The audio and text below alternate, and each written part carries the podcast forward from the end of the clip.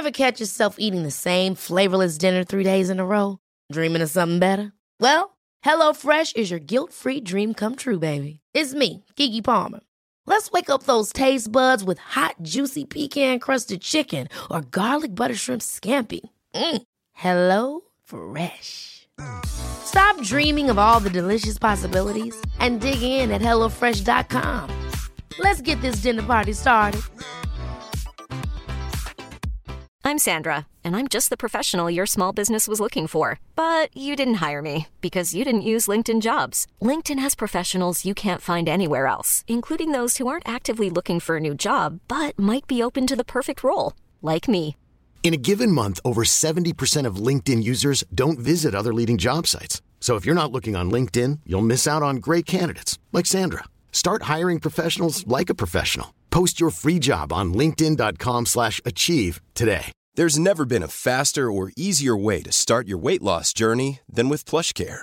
PlushCare accepts most insurance plans and gives you online access to board-certified physicians who can prescribe FDA-approved weight loss medications like Wegovy and Zepbound for those who qualify. Take charge of your health and speak with a board-certified physician about a weight loss plan that's right for you. Get started today at plushcare.com slash weight loss. That's plushcare.com slash weight loss. plushcare.com slash weight loss. Hi, I'm Zibby Owens, and you're listening to the award winning podcast, Moms Don't Have Time to Read Books. If you like this podcast, you will love my new anthology called Moms Don't Have Time to Have Kids. Check it out, and you'll hear from 49 authors about all sorts of things moms don't have time to do. All the authors have been on this podcast. Also, check out my TikTok at with Zibby and Tracy, my other podcast, Sex Talk with Zibby and Tracy. Check out Moms Don't Have Time to Write on Medium. And of course, my new publishing company called Zibby Books. And now back to our daily author interview site and a quick hello from some of my kids. Hi. Hi. Hello. Enjoy the show. Happy New Year, everyone. I hope you all had a great break. I wanted to let you know about something that I've been talking a lot about on social media at Zibby Owens, which is the hashtag 22 and 22 challenge. We are at Zibby Books, we are encouraging everybody, like all of you, to visit 22 bookstores in 2022. And we're going to provide a whole series of incentives for every five visits, and you'll be entered to win a $500 shopping spree, and you'll get fun things like bookmarks and all the rest. Plus, you'll be part of a great community of people all helping support bookstores, authors, and more. We're really, really excited about it. If you want to join, sign up. You just go to 22in22.net. That's 22in22.net and click I'm in and put your information. And then every time you go to a bookstore, you just quickly go back on the site and click log a bookstore visit. And then we'll be keeping track and we'll be following up with all of your different achievements and awards and everything. So please sign up, spread the word. 22 and 22. Get your friends to join and start visiting bookstores, and it'll be really fun and exciting. So, here's to a wonderful 2022. I'm so excited that you're listening to my podcast and doing all the fun things that I have been trying to bring into the world. So, here we go 2022. Hashtag 22 in 22. I'm so excited to be releasing my episode with Katie Couric, the author of the New York Times bestseller Going There. This is from my conversation with Katie, which I did live at the Temple Emanu-El Streicker Center in front of a full audience. And there's a little video of the whole event on my Instagram feed at Zibby Owens, so you can see behind the scenes before and after and during the event. Thank you to the Streicker Center for hosting us. I also write for Katie Couric and her weekly, well, I write weekly for her daily newsletter called Wake Up Call. So if you haven't subscribed to that, please do so, not only for my great little book recommendations each month, but for the fabulous things she often recommends and the news she covers and all of that. Her book, Going There, was really amazing. Anyway, Katie is the founder of Katie Couric Media. She's an award winning journalist, best selling author, documentary filmmaker of Fed Up, Gender Revolution, and America Inside Out. As you probably all know, Katie hosted The Today Show, CBS Evening News, and was a special correspondent for ABC News and global anchor for Yahoo News. She's also a cancer advocate, a coffee lover, and a full time New Yorker. I really hope you enjoy our episode, that you love going there, and that you subscribe to Wake Up Call and read my weekly articles for her. Hi, everybody. Thanks for coming tonight. Hi, Katie. Hi, Zibby. Hi, everyone.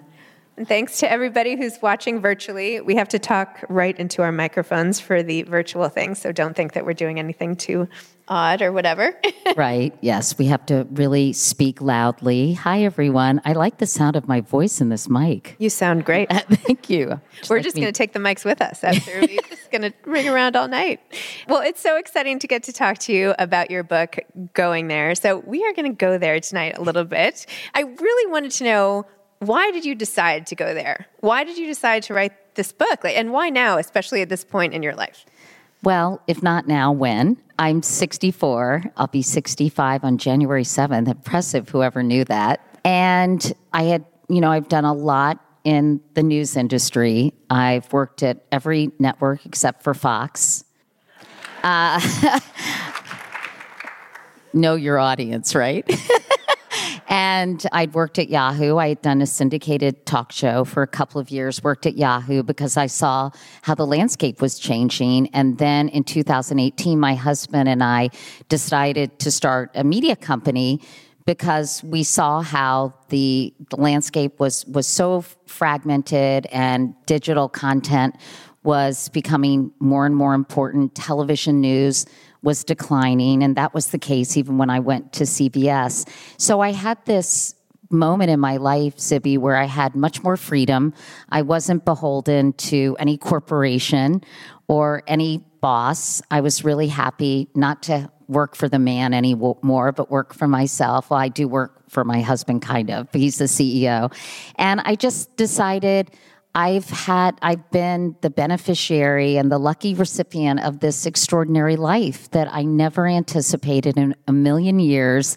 It's been full of high points beyond my wildest uh, expectations, and of course, some really low points, having lost both my husband and sister to cancer. And I have had this incredible ride, and I thought, why not write about it? Not only as a gift to my daughters, but also I thought there might be some life lessons in those pages about persistence, about resilience, about, you know, kind of getting kicked and getting back up and not taking no for an answer. And I, I actually love to write. And I, I enjoy writing. I love words and language. I always have.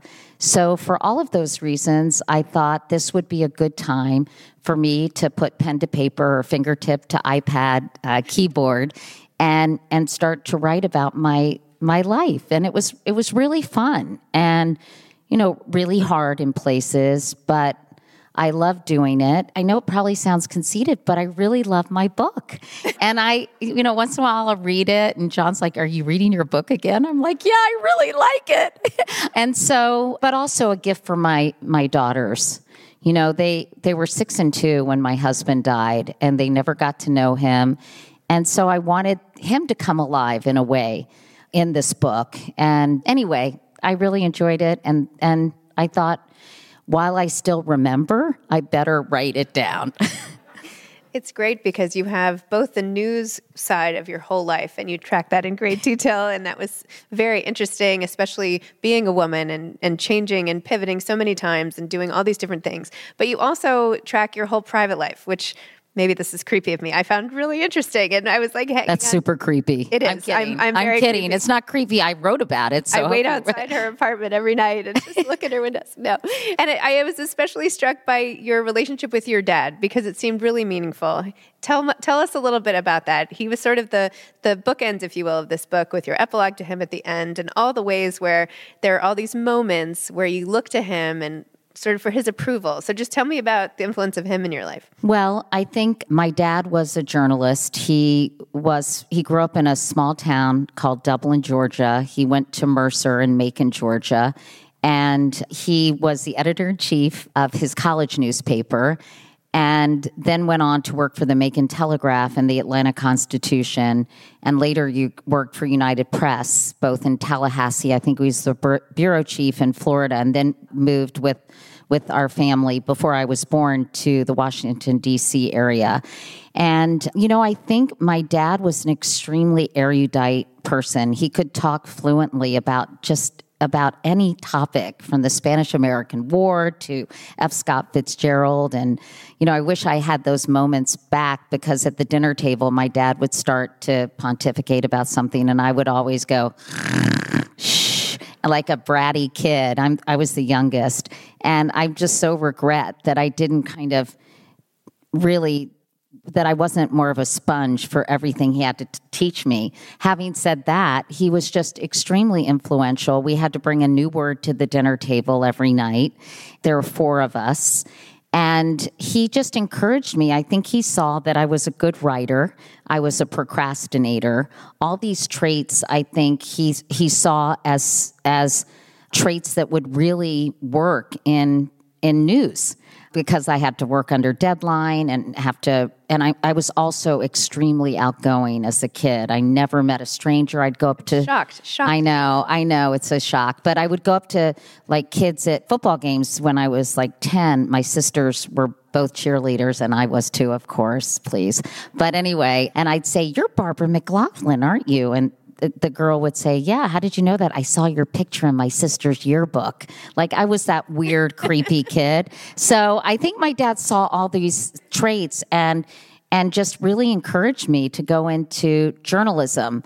And while I was in journalism, he was just my North Star. I could always talk to him about interviews I did and you know, ask him, did I go, was I too heavy handed when I interviewed David Duke? And we would talk after the Today Show and he would give me his two cents. Once I had to do a condom demonstration and he said, that was too far. You know, you went too far, Katie, on that. But it was the AIDS epidemic and we were trying to be educational. Anyway, so, you know, he just, he just, you know, I always think of my dad was, was my well, you know, and I was very close to my mom too, but he was sort of my heart and my, well, I don't know, he was my soul and my mom was my heart, but they were both incredibly influential. My mom was a very creative person. She used to be a cartographer for Rand McNally and she did layout for Coronet magazine, which was, I believe, the precursor to Esquire. And they met in Chicago when my dad was in the Navy. And, you know, they were just incredible parents. They, really emphasized the importance of education. They were very encouraging without pushy being too pushy. They weren't helicoptery. You know they didn't they gave us all our freedom. But the four kids ended up being you know i think pretty accomplished people. My sister Emily, before she died of pancreatic cancer, was running for lieutenant governor with Mark Warner in Virginia. She was a real rising star in the Democratic Party.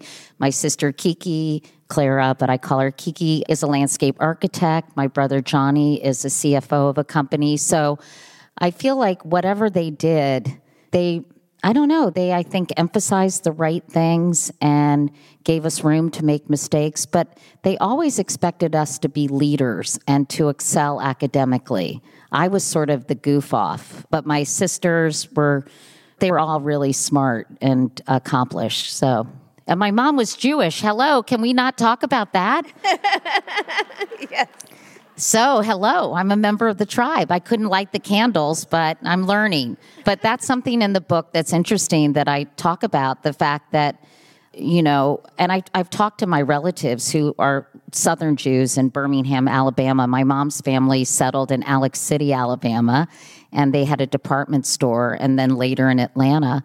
And, you know, I write a lot about that because my mom was never very open about her Judaism. I wish she had been, but I think growing up in Virginia and in the era when she grew up, there was a lot of anti Semitism. And I'm not sure if that was something that she uh, agreed with my paternal grandmother, who was quite religious. And but I, I'm, I'm so proud of my my Jewish heritage now, and always have been. But I didn't realize it until I was ten years old and saw a menorah in my uncle's bookcase, and I was like, all I could think of was that Tom Lehrer song about National Brotherhood Week. And if you're a certain age, you might remember that he wrote a song. It was all a satirical show on Sunday nights, and I was way too young to be watching it. But he wrote a song called "The Protestants Hate the National Brotherhood Week," and it's the Protestants hate the Catholics, the Catholics hate the Protestants, and everybody hates the Jews. And that's all I could remember. And when I saw that menorah, I was like, "Oh my God!"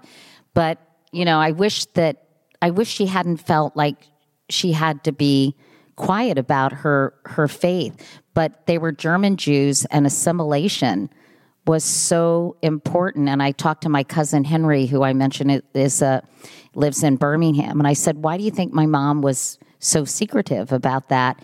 And he said you know we were citizens first and Jews second. It was a, an important part of our identity, and they closed the store on Rosh Hashanah and Yom Kippur. But he said it wasn't first and foremost because we wanted to assimilate, and so maybe that was had something to do with it. But that was an interesting thing to explore in the book for me. I think you might be able to get a bat mitzvah date in like 2026. me know. Okay. Behind my daughter. well, my daughters went to camp, and their last name is Monahan, and most of the girls at their camp were Jewish. So Carrie would come home and say, "I want to have a not mitzvah." because she felt left out. You know, the thing about your mom that was so moving, you wrote really beautifully about both your parents at the end of their lives and how you sort of came to terms with that. But after your mother died, when you called up the newspaper and said, "Okay, I need you to write an obituary for my mom," and they said, "Okay, well, tell tell us about her," and you were like, "Well, she was this amazing homemaker and this and that and the other thing," and there was silence on the other line, and you're like why why does that not get written up? Why is that any less than other people's accomplishments? And yet here you are as a woman and a mother doing all these other things and yet the, so it's it seems imbalanced in a way. So tell me about that. Well you know when my dad was sick he had parkinson's and my brother johnny and i were at the hospital and you know he was just not getting better. He had sundowners and was sort of getting sort of hallucinating a little bit and i walked into the hallway and I was just crushed. I bring my little speaker and play Benny Goodman and Frank Sinatra and all these things and you know, it was just devastating for me to to lose my dad and my mom and everyone else I've lost. But I said to my brother, Johnny, you know, we probably should write dad's obituary. And he said, Oh, Katie, don't worry, he's already written it. Which was so thoughtful of him in a way.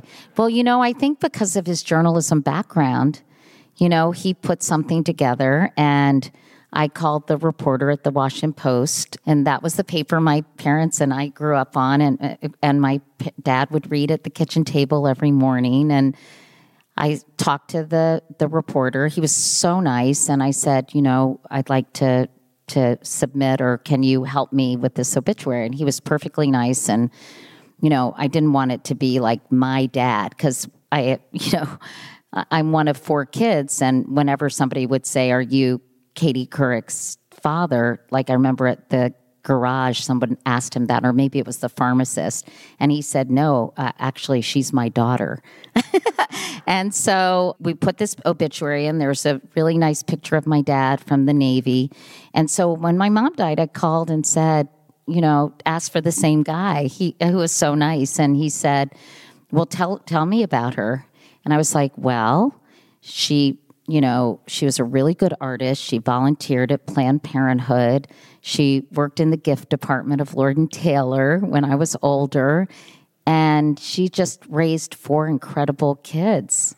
And it was like silence, and it made me realize that that parenting is just still so undervalued in our culture. But there's so many people, honestly, who I think deserve obituaries. When I read the New York Times and the notices, I that's weird when you start reading the obituaries, especially when you see their ages and you start freaking out and you're like, holy shit. Am I allowed to say that in here? Anyway, so I think I think that that we just don't celebrate it made me realize because you know I've worked my whole life, Zibby, and I know there's sometimes tension between parents, moms especially, who decide to stay home and raise their children and women who are, you know, quote unquote, doing it all as if. And it just made me really understand and appreciate everybody making the choices that are right for them and how much, how grateful I was to my mom. Ever catch yourself eating the same flavorless dinner three days in a row? Dreaming of something better? Well, HelloFresh is your guilt free dream come true, baby. It's me, Keke Palmer. Let's wake up those taste buds with hot, juicy pecan crusted chicken or garlic butter shrimp scampi. Mm. Hello Fresh. Stop dreaming of all the delicious possibilities and dig in at HelloFresh.com. Let's get this dinner party started. Many of us have those stubborn pounds that seem impossible to lose, no matter how good we eat or how hard we work out. My solution is PlushCare. PlushCare is a leading telehealth provider with doctors who are there for you day and night to partner with you in your weight loss journey. They can prescribe FDA-approved weight loss medications like Wegovy and Zepbound for those who qualify. Plus, they accept most insurance plans. To get started, visit plushcare.com slash weight loss. That's plushcare.com slash weight loss. This episode is sponsored by BetterHelp.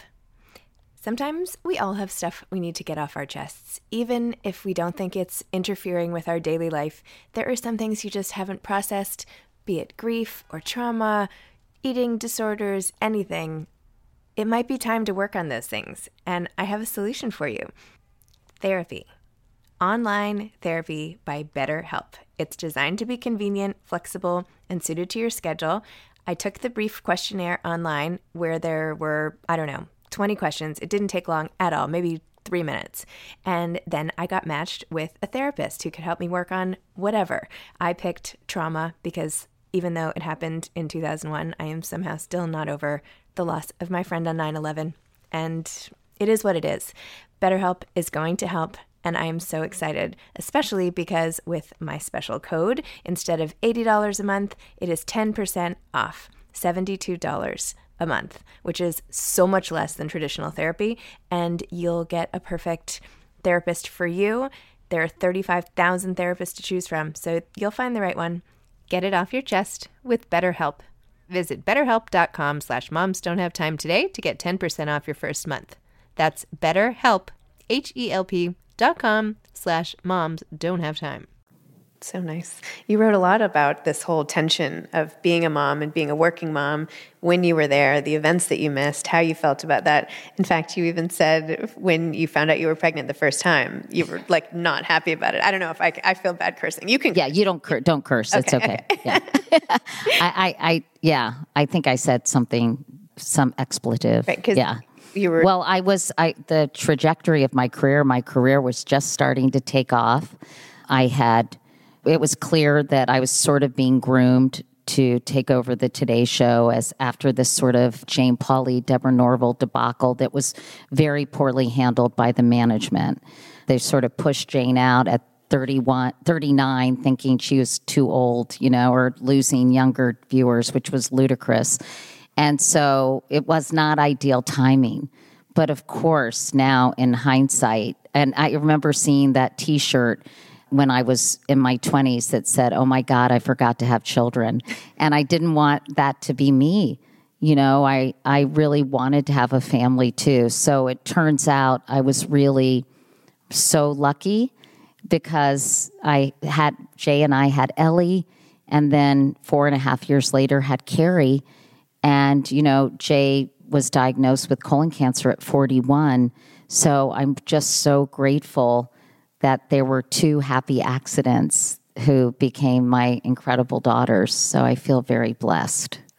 I feel like I know your daughter after all your wedding pictures. I feel like I was there. I mean, which is amazing. You know, another thing you did in your memoir that I don't see that often is all of the the space you gave to your childcare providers and the relationships you had and how you know there was one like pretty contentious relationship there where one of them kind of went off the rails which It wasn't, I, I wouldn't call it contentious. I would call it batshit crazy. okay Yeah, I said you I, can. I had a I had a crazy, crazy nanny, and it was scary. And I mean, it's it the book. It, it's funny in the book. I give her an assumed name, which I shouldn't have, because she came out and talked to the tabloids after the book came out anyway.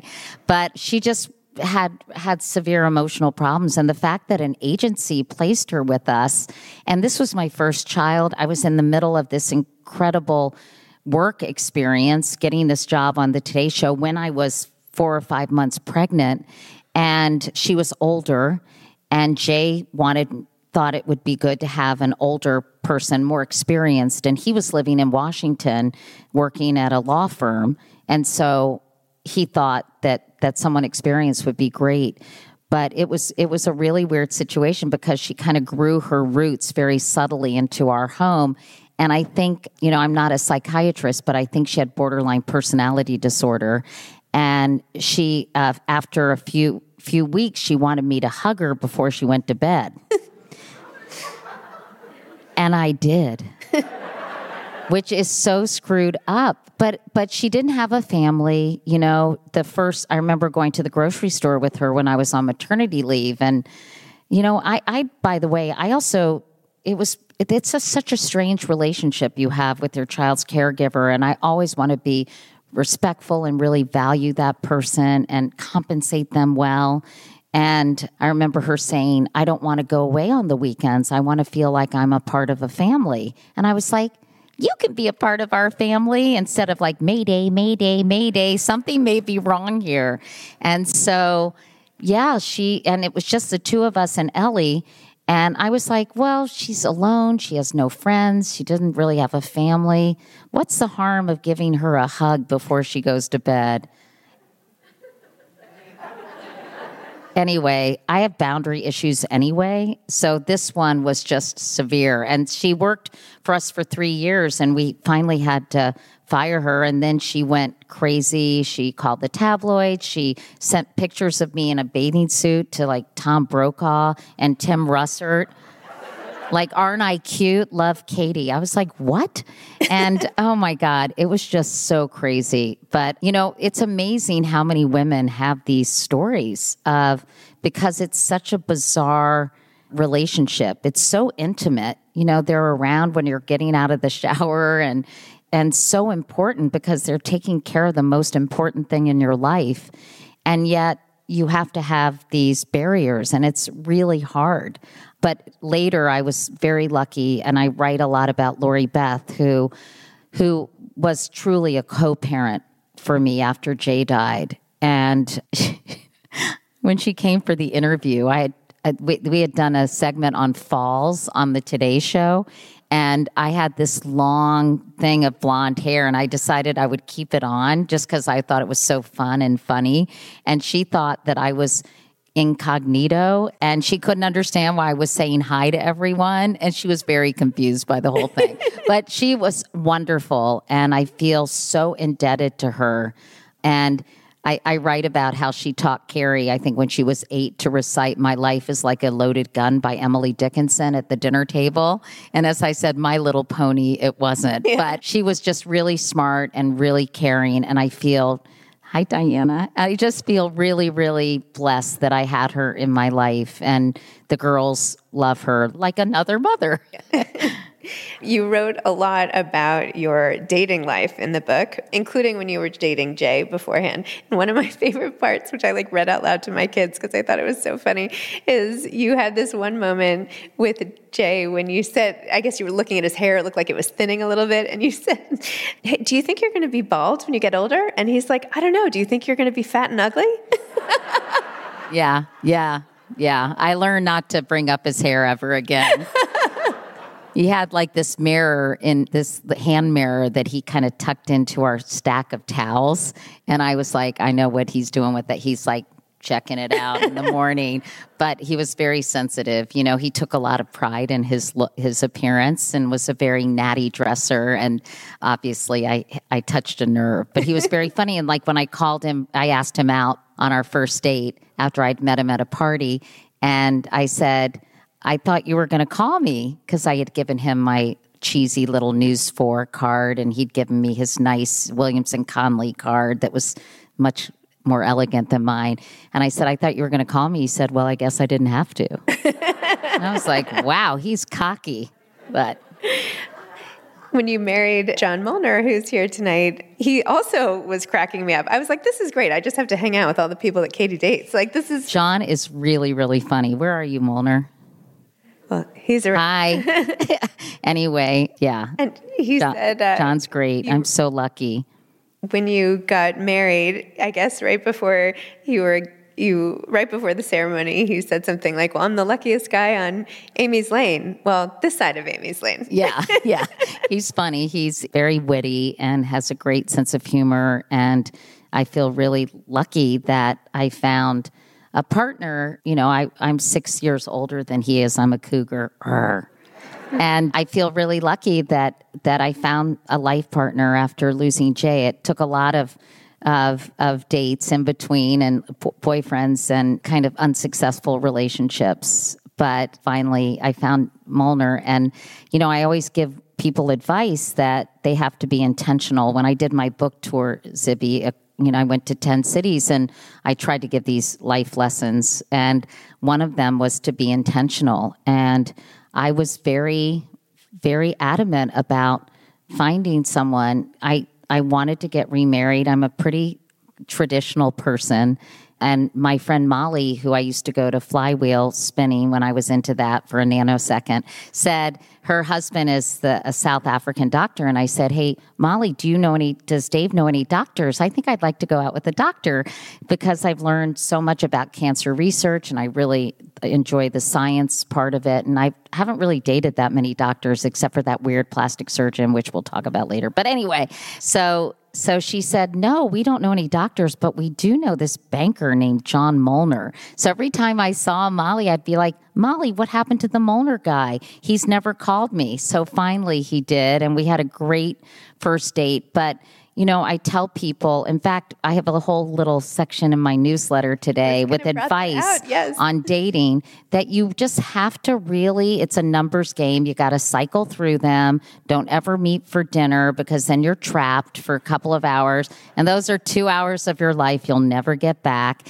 So always meet for wine or coffee in a public place because you want to be safe and really ask all your friends and just just really kind of be relentless about it. And you know if that's something you want in your life and by the way you don't necessarily have to want it and that's fine too. But you know you just have to you have to really focus on it as if you're looking for a job. That's my attitude. And that always worked for me even though my relationships weren't always that successful I also married someone six years younger who was very funny and witty. So we'll have to compare notes on these second marriages. a sense of humor is so critical, I think, especially now in the world we live in. So bleak and depressing at times, and so much rancor and acrimony. I think, you know, you have to have somebody who makes you laugh. I think that's really important. I totally agree. In terms of your work life, just one thing I found really interesting, and which you sort of alluded to earlier, is how fragmented the news industry is, but also how you grew up in the in the Today Show world, where you could have one minute talking to the president, and the next minute you could be doing something about I don't know paper towels or something Or talking to Miss Piggy. Teletubbies something. or, I don't know what, Yeah. and how you've been in other endeavors, people try to push you into certain things, the daytime TV role, and that you had to be a certain way, and then the very serious CBS News role, and and how it's so tricky to just sort of find all the parts of a person in a particular job, and that's why your new Katie Couric Media is like so great, and I love your newsletter because you have all of that all of that in there. But why is that so hard to find? Why just why do people think that it has to be so narrow? Well, I think I think there's a certain expectation for news people, especially television news people. You know, they used to say when I went to the CBS Evening News that I lacked gravitas, which I always say is Latin for testicles. and and I think there it's it's very hard, I think, to still kind of see women in positions of power. I think people are suspicious of women as as powerful figures, as authority figures, And I think there's so much cultural conditioning still, at least for people of my generation, to to as I said, be suspicious of someone who is both feminine and authoritative, who ha- who can have fun and have a outgoing, fun personality, but also have intellectual depth and you know the kind of curiosity and intelligence that being a, a good journalist requires. So I think that's changing a bit, but I, I just think that that we sort of pigeonhole people and that's i think because i have a big personality and i'm very kind of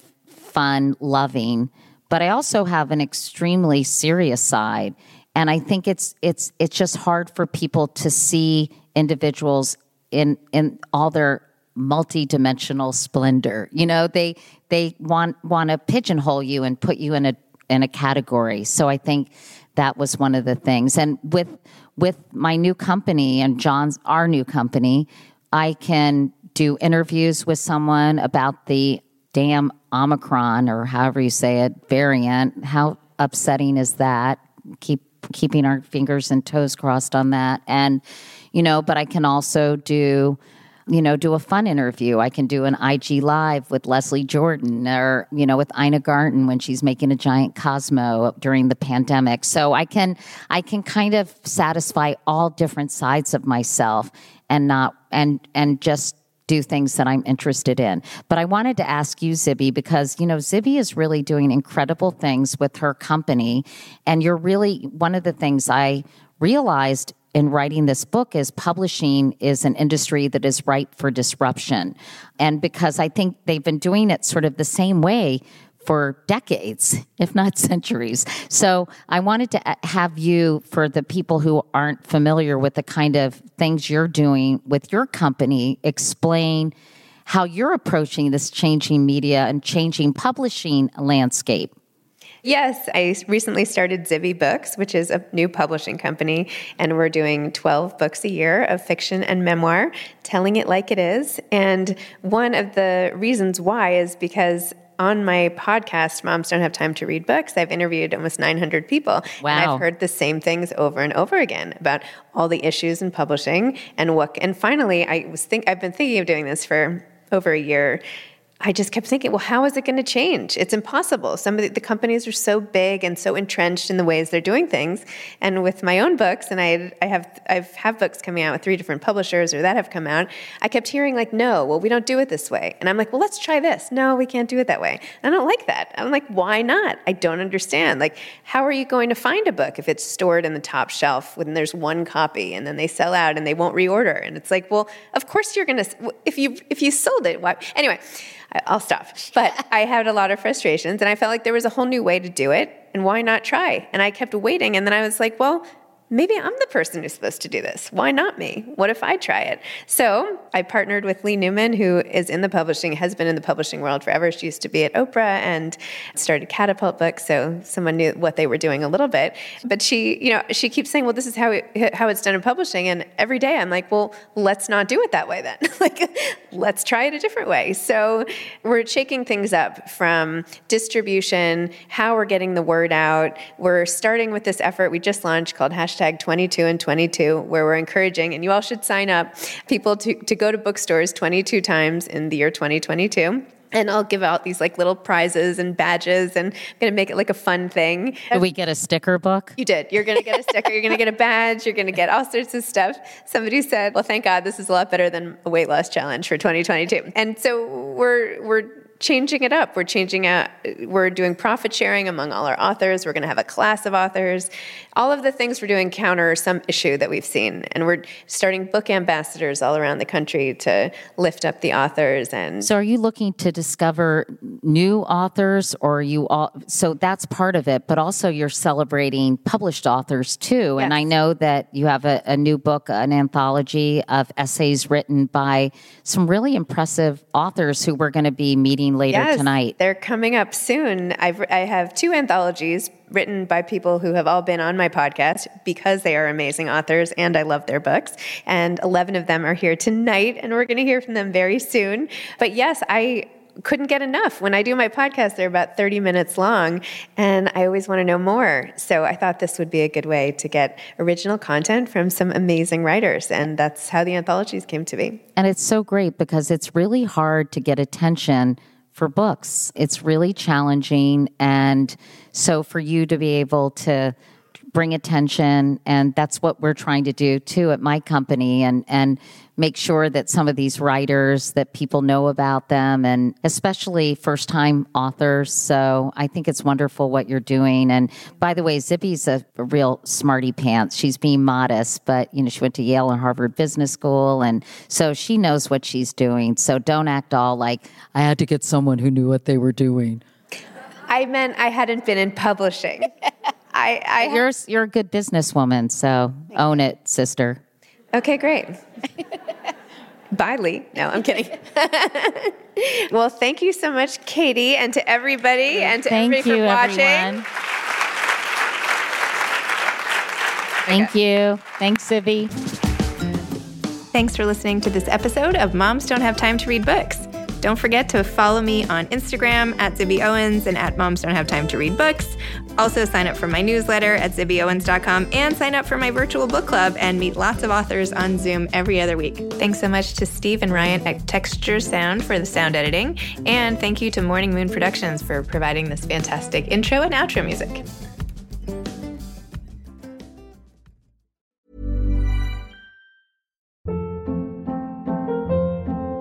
Hold up. What was that? Boring. No flavor. That was as bad as those leftovers you ate all week. Keke Palmer here, and it's time to say hello to something fresh and guilt-free. Hello Fresh. Jazz up dinner with pecan-crusted chicken or garlic butter shrimp scampi. Now that's music to my mouth. Hello Fresh. Let's get this dinner party started. Discover all the delicious possibilities at hellofresh.com.